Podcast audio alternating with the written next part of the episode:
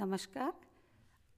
मैं अनुपमा, भारत ज्ञान विज्ञान समिति द्वारा प्रकाशित एक पुस्तक, हमारी नाव चली से एक कविता सुना रही हूँ, जिसे लिखा है डॉक्टर एस पी खत्री ने। तो कविता का नाम है, हमारी नाव चली। आओ भैया तुम्हें सुनाएँ सुंदर एक कहानी, मगर नहीं राजा रानी की पर है बहुत पुरानी। कुछ पुरखे थे बसे हमारे नदियों के ही तीर, कंद मूल फल खाकर जीते पीते निर्मल नीर। सोचो तो जब नाव नहीं थी, तब हम क्या कर सकते? लंबी लंबी गहरी नदियाँ कैसे पार उतरते? बालक खेला करते थे नित, बैठे नदी किनारे, तैर कभी उस पार उतरते, कुछ रहते मन मारे। हो जाती जब छिचीली नदियाँ आसानी से पार, बाढ़ मगर जब आ जाती थी, जाते हिम्मत हार। एक खिलाड़ी बालक आया, लिए पेड़ की टहनी, ज़ोर लगा पानी में फेंकी, रही तैरती टहनी।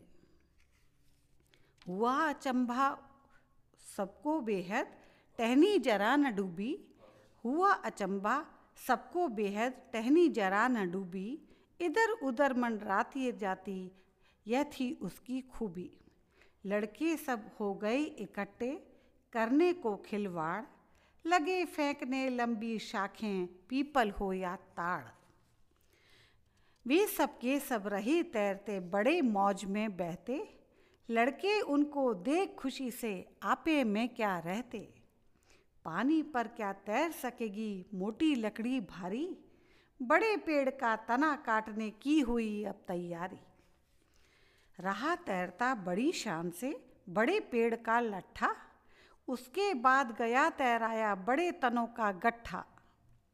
उस गट्ठे पर बैठे बालक ले पतवार चलाते और सभी होकर बेखटके नदी पार हो जाते। बड़े पेड़ के तने काटकर उन्हें खोखला करते और बनाकर छोटी नावें उन पर पार उतरते। बनने लगी तभी से नावें छोटी बड़ी हमारी। पानी से क्यों कर डर लगता, विजय हुई थी भारी।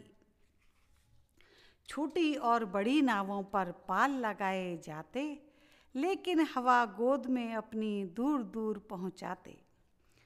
कुछ दिनों तक पाल लगाकर हम थे नावें खेते, दूर देश में जाते रहते खूब सैर कर लेते।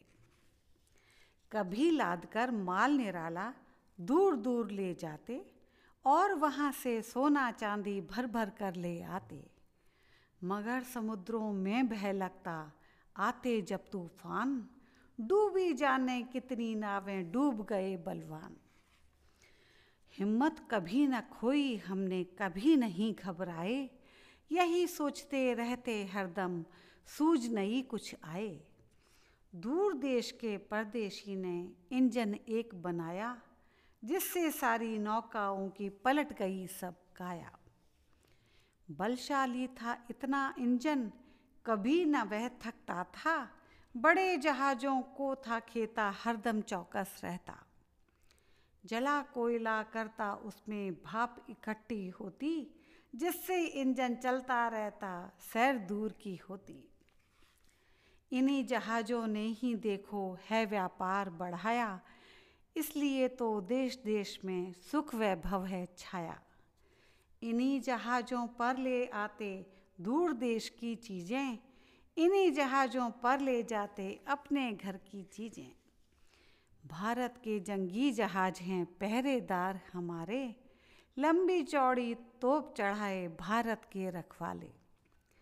सागर हमने जीत लिया है, छूट गया डर सारा। चले चीरता उसकी छाती, बड़ा जहाज़ हमारा। अगर नहीं वह छोटा बालक टहनी को तैराता, कैसे बनती ये नौकाएँ, क्या जहाज़ बन पाता। तो ये कविता थी, हमारी नाव चली। शुक्रिया।